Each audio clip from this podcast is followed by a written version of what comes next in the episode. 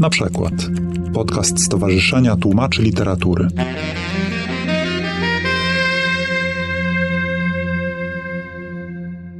Witam wszystkich bardzo serdecznie podczas pierwszego stołu widzialnego tłumacza. Nazywam się Dorota Konowrecka i mam przyjemność być inicjatorem tej miłej inicjatywy w Warszawie. Serdecznie dziękujemy za podrzucenie nam pomysłu tej inicjatywy oddziałowi zachodniemu Stowarzyszenia Tłumaczy Literatury. To, co chcę Wam powiedzieć, jest w pewnym sensie tajne przez poufne. To znaczy, ja. No, to znaczy, ja, ja, to znaczy, nie chcę, żeby ta książka była zidentyfikowana. To jest ta książka. To jest ta książka, którą ja w tej chwili przekładam na angielski. No i złożyłem e, propozycję do pewnego wydawnictwa, którego też nie powiem jaki. Dostałem entuzjastyczną odpowiedź, tak natychmiast bierzemy. Szczegóły to jest książka, która jest w okolicach 350 stron. Dostałem właśnie odpowiedź. Tak, my mamy taką serię, ale proszę skrócić do 60 tysięcy. 60 do 80 tysięcy słów. Czyli praktycznie 1 trzecia do 1 czwartej. No, co robicie? Książka jest praktycznie gotowa. Bierzemy, ale bierzemy jedną trzecią. A autor czy e, No to ja, ja, ja im odpisałem oczywiście, że przedyskutuję z autorem. Autor jest niechętny oczywiście. Sytuacja jest taka, że jak się książkę zerżnie do jednej trzeciej, to z niej zostaną same anegdoty, natomiast to, co jest substancją, cała część analityczna wyleci. No ale to no, ciekaw jestem, no dostajesz propozycję, no. No nie, no nie mówiąc o tym, że jak to zerżną do jednej trzeciej, to mi zapłacą za jedną trzecią pracę.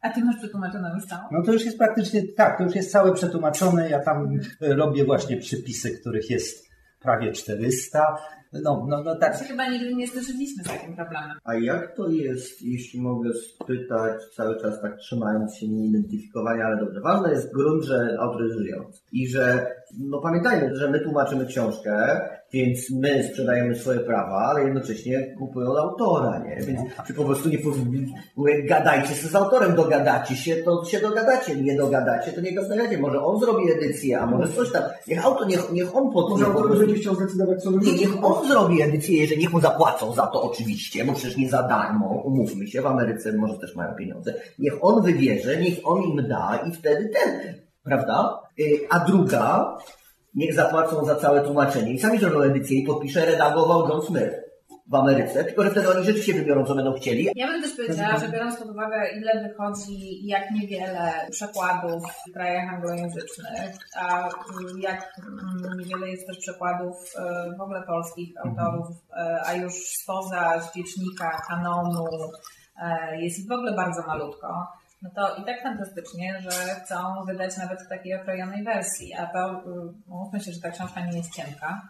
I wydaje mi się, że tam no, jest z czego wybierać, a też może ona nawet dla polskiego czytelnika, ja ją mam akurat, ona nie jest książką na jedno popołudnie, tylko mhm. ona jest y, książką tak naprawdę na tydzień. Więc może nie ma co oczekiwać od czytelnika amerykańskiego, że y, on jej ten tydzień zechce poświęcić, tym bardziej, że to nie jest literatura mhm. piękna. Ja może powiem e, o swoich odczuciach jakby z drugiej strony, bo mam teraz przyjemność albo nieprzyjemność tłumaczyć rzecz bardzo szczegółową. Czytałam tę książkę z wielkim zapałem, ale łapałam się na tym, że pewnych rzeczy nie ogarniam, nie kojarzę, mylą mi się nazwiska, muszę zajrzeć do tyłu.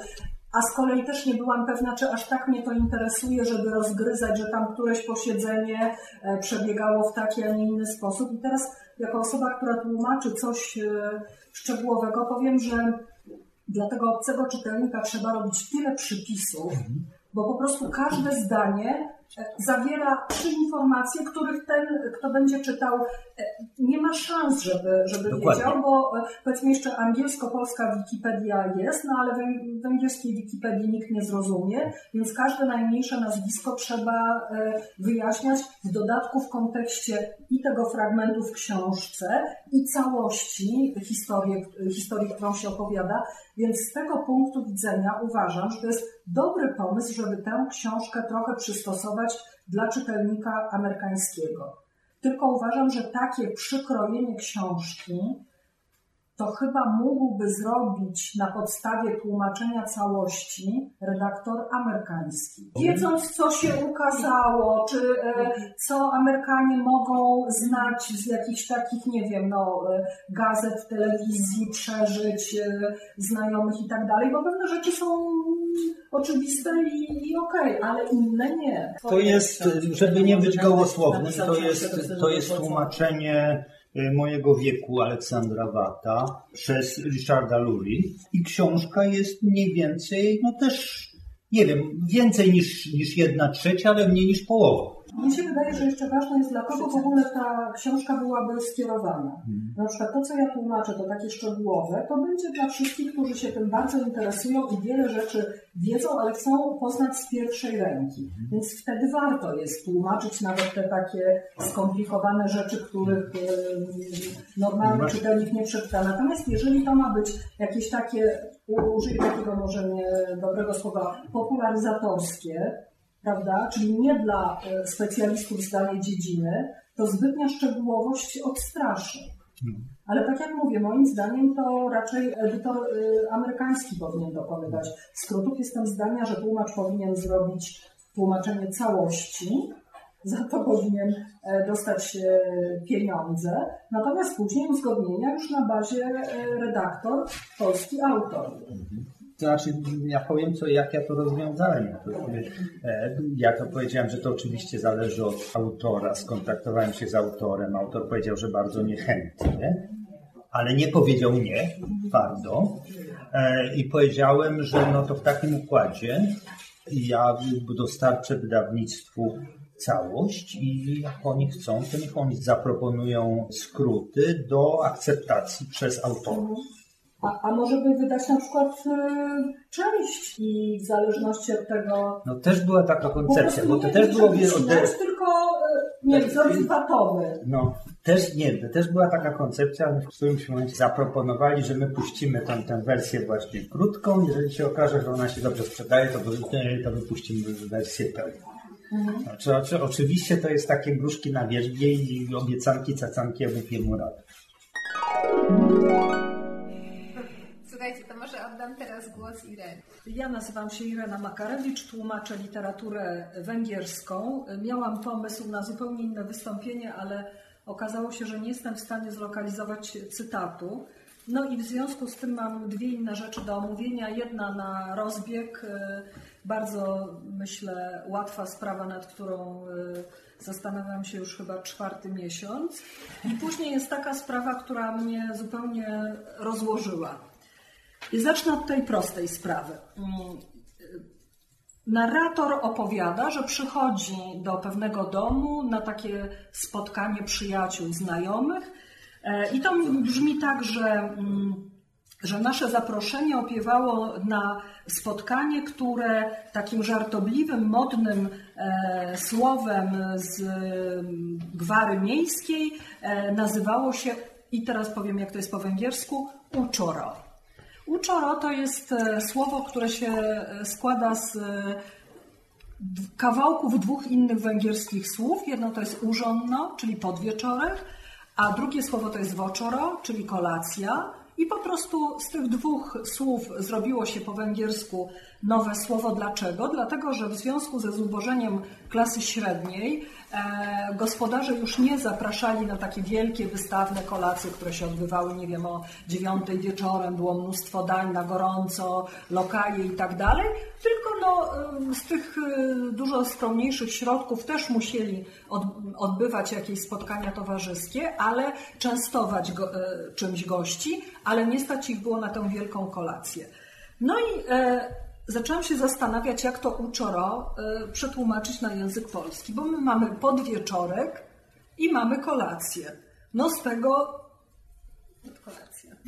Mamy obiad kolację, ale to co innego. To jest co innego.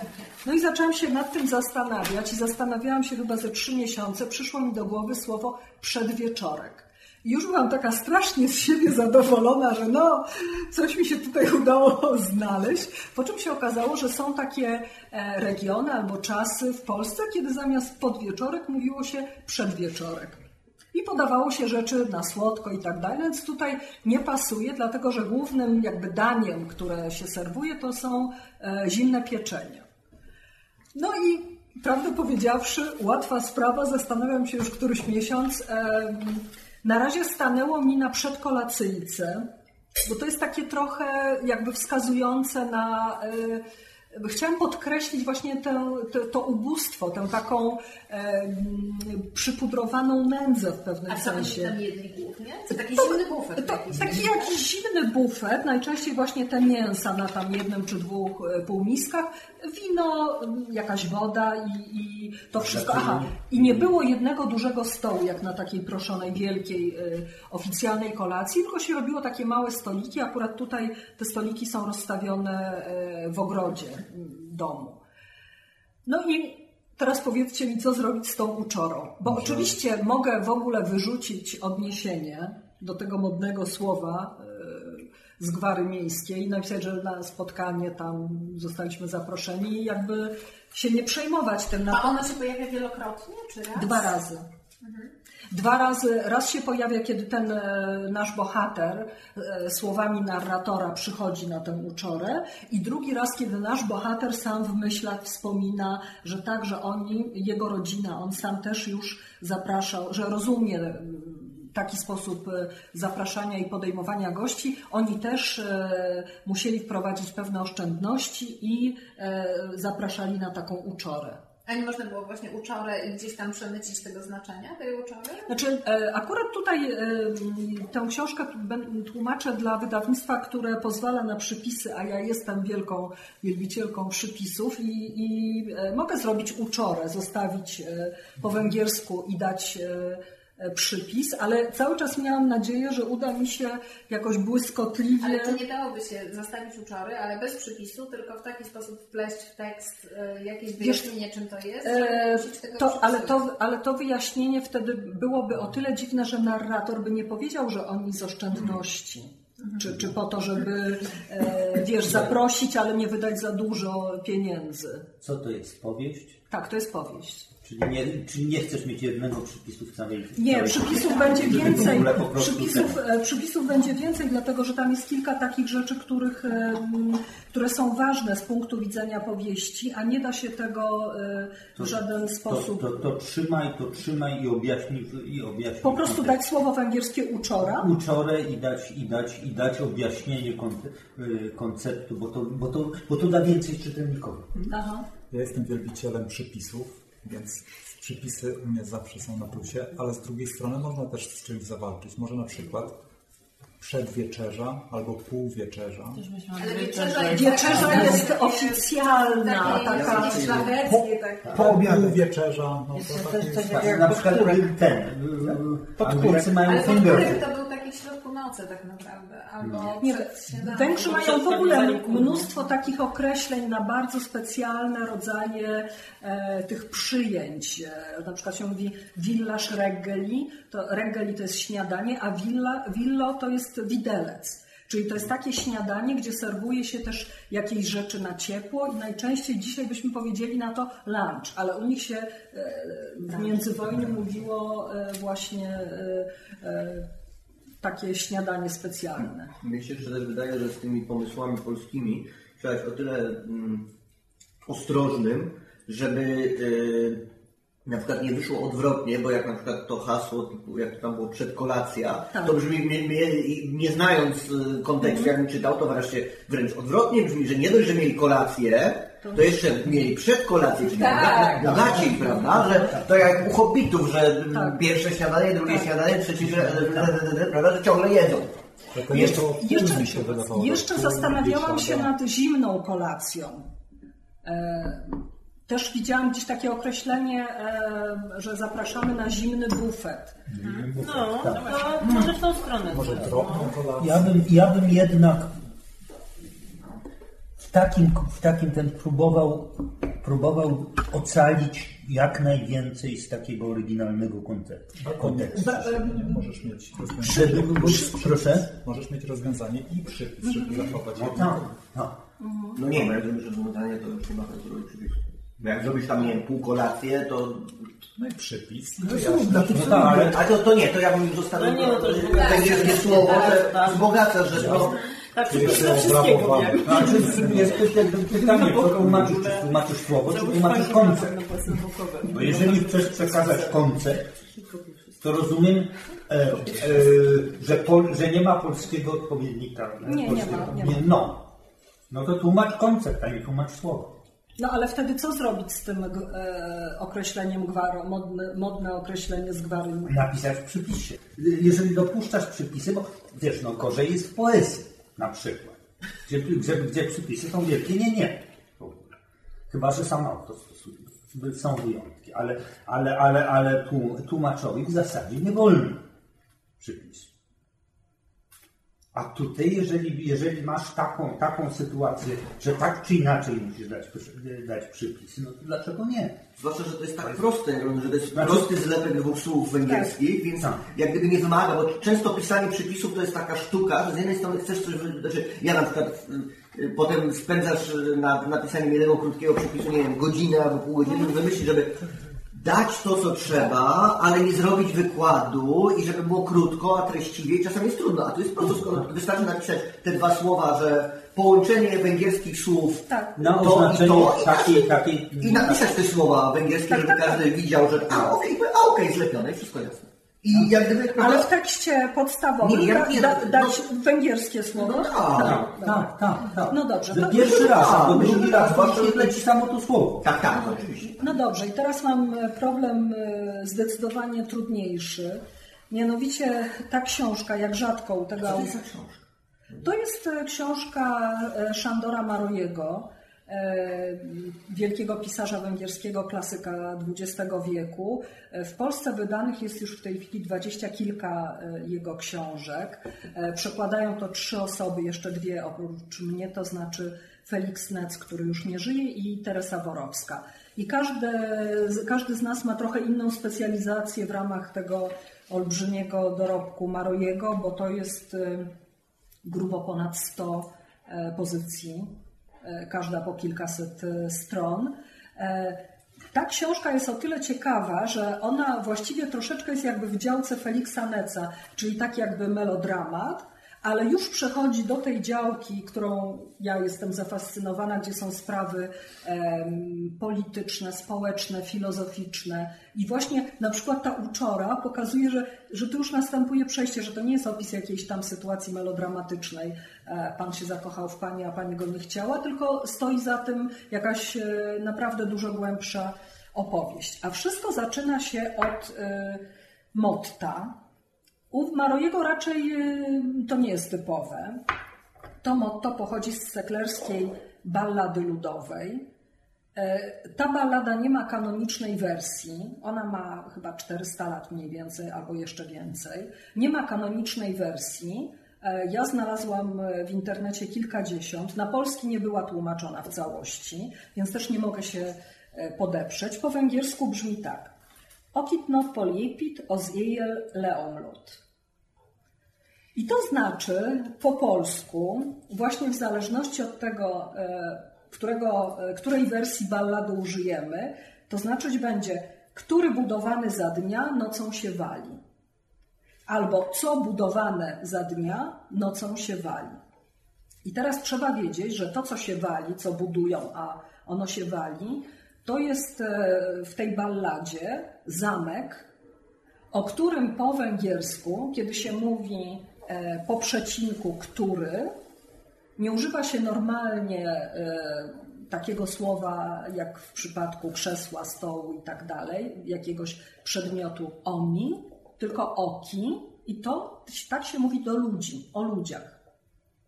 No i teraz mój problem polega na tym, że, Sz- że Szandor Maroj wybrał sobie tutaj taką wersję, która się zaczyna od okit, czyli to dotyczy człowieka. Więc e, gdybym chciała po prostu skończyć na tym, że wybrał sobie taką wersję, co mnie obchodzi, tłumaczę, który za dnia budowany nocą się wali. Albo ten, który, który jest budowany za dnia, nocą się wali. Z tym, że Węgier, jak czyta to zdanie, to on od razu wie, że to jest ta ballada i że to nie chodzi o człowieka, ale o zamek.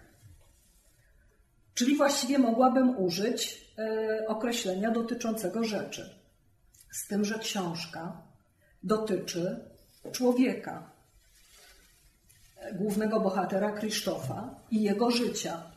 I teraz ja muszę podjąć taką decyzję, czy pójść raczej w kierunku e, rzeczy, czy w kierunku człowieka. Może się Wam wydawać, że to jest e, jakieś no, mm, dzielenie włosa na czworo i tak dalej, ale zaraz opowiem jeszcze o czym jest ta ballada i będzie widać, że, że w ogóle całe to motto od razu lokalizuje książkę zupełnie e, no, w innym miejscu niż byśmy sobie wyobrażali. Więc e, ja na razie mam, e, mam taką, taką wersję, co, co za dnia budowane, nocą się wali.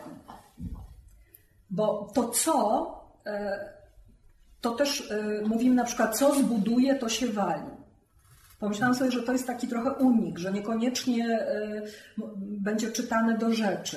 Ale właśnie e, cały czas, jakby znając no, ten szeroki kontekst węgierski, po prostu e, waham się między jednym rozwiązaniem a drugim. Nie chcę za bardzo czytelnika od razu e, wpychać w to, czy, czy to motto dotyczy głównego bohatera, bo czytelnik nie jest głupi, zacznie czytać książkę i będzie wiedział, e, e, sam w sobie rozstrzygnie, czy e, motto dotyczy bohatera, który, którego coś spotyka w nocy i on się rozpada jako człowiek, czy to dotyczy jego życia, czy to dotyczy, nie wiem, tej klasy, którą główny bohater reprezentuje. Więc ja nie chcę od razu na samym początku zrobić niczego takiego, co wepchnęłoby czytelnika w jakiś tor. Ja, ja może podzielę teraz już włos na ośmioro, ale mi się wydaje, że jak mówimy co za dnia budowane, nocą się wali, to to ma taką sentencjonalną, taki sentencjonalny wybrzmień, wydźwięk. Wszystko, co za dnia budujemy, nocą się zawali. Co tu jest problemem, bo nie mówimy o jakiejś ogólnej, uniwersalnej prawdzie, tylko o konkretnym zamku w konkretnej balladzie i który ma analogię do konkretnej osoby. Więc który nocą, który za dnia budowany nocą się wali, mi się wydaje bezpieczniejsze, bo mało kto uzna, który no, za dnia budowany nocą się wali, chodzi na pewno o jakiegoś człowieka. To jest ten drugi, wtórny nasz ślad, który myślimy sobie, ok, na pewno to jest o jakiejś budowli, no bo buduje się budowlę, a nie ludzi i walą się budowlę, a nie ludzie, a zarazem, który otwiera nam taką interpretacyjną furtkę, żeby później powiedzieć, no tak, niby tu jest o jakiejś budowli, ale ten który to zarazem jest bohater naszej powieści. Ale właśnie to może dobrze, że to brzmi tak sentencjonalnie i na motto to właśnie się nadaje i że właśnie A tak. to tylko Irena teraz wie, czy Ja to mam pytanie. Tak. Czy to z tym e, po węgiersku, tak? Czy to z tym, który i tak dalej, to o czym mówiłem? Czy to jest, e, jak, bo to jest, to, że, że to motto to jest to, dokładnie to, słowo- to, to jest ta linii- jedna linijka, która Tak. jest dłuższej tam ballady, Tak, tak. prawda, ale to wyjął. I teraz, e, czy to samo po węgiersku, to który za dnia budowano na sukces, czy to jest naturalnie brzmi po węgiersku, jako takie wyjęte, wyjęta fraza? To brzmi naturalnie, przy czym Węgier, jak słyszy to, to to okit kojarzy od razu z zamkiem, ale do tego muszę Wam może najpierw opowiedzieć, o czym mówi ta ballada. Czy, to, Na A pewno czy ta ballada jeszcze Słuchaj, kiedykolwiek tak, pojawia nie, bo się moje w książce? pytanie- Czy odwołanie do tej ballady kiedykolwiek jeszcze pojawia się w Tak, książce? bo to jest, e, bo to jest zupełnie nowe, przedżirardowskie pokazanie kozła ofiarnego. Nie, bo ja Ale do tej konkretnej ballady, czy tam kiedykolwiek on jeszcze e, przywołuje jakiś inny wers, albo mówi o tym, że ktoś Na przykład balladzie, główny albo- bohater e, powieści Marojego nazywa się tak jak bohater ballady. Okej. Nie, ja zapytałem z prostego powodu, bo po polsku to nie jest naturalna e, linijka. Który za dnia. No- no więc- co? Natomiast ja mam, wydaje mi się, banalne rozwiązanie wręcz. Ten, który tam jest niepotrzebny. No, to powiedzieć. Właśnie to chciałem Za dnia budowany, no to Tak, się wali. jeśli No. mogę, jeśli mogę Ale powiedzieć- budowane czy budowane? Nie, budowany. A ja mam koncept, jedno. jeśli mogę powiedzieć, tak, Nie, nie, pojechać w Biblię, że tak powiem, czyli za dnia, albo w ogóle wzniesią za dnia, nocą się wali. No tak, ale Wznoszony, ale zobacz, wyrzucasz co i który w tym momencie. No nie, ale no, nie, no to jest tylko ten. No, tak. Budowanie, wznoszenie, prostu- ale wznoszenie do ludzi może się odnosić. Budowanie Przepraszam, jeżeli można. mniej. Nie ma najmniejszego znaczenia. Budowany, budowane, wszystko jedno. Dajesz Ma. pod spodem kursywą. Węgierska ballada ludowa. I wszystko, i to ci wszystko załatwia. Nie, to nic nie. Ale nie ponieważ wiadomo, że to, ponieważ wiadomo, że to jest, jeżeli to jest motto, to ono nie musi literalnie się odnosić. Ale ono się odnosi literalnie. No, no, no, no nie, no, nie, nie, nie, ono, się, ono jest przywoływane jako daleki, to, to, to, to rób za, za dnia budowany noc, no, nocą się wali, wszystko jedno, czy to jest człowiek, czy to nie jest, e, czy to nie jest człowiek, jeżeli podajesz. Gwałt niech się gwałtem odciska. To jest przykład, który ja ostatnio miałem podobny jakby e, ten. Dajesz Mickiewicz dziady, to to umiejscawia to po prostu w kontekście dla czytelnika. Czytelnik nic więcej nie potrzebuje wiedzieć. Wysłuchali Państwo na przykład podcastu Stowarzyszenia Tłumaczy Literatury.